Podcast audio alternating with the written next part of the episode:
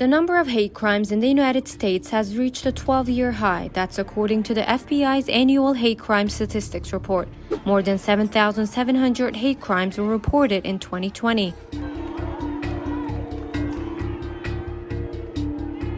The report shows nearly 62% of victims were targeted for their race or ethnicity, and more than half of the known offenders were white. The number of assaults against black people increased by more than 40% from 2019. Some researchers link that to a rise in white nationalism and far right political groups.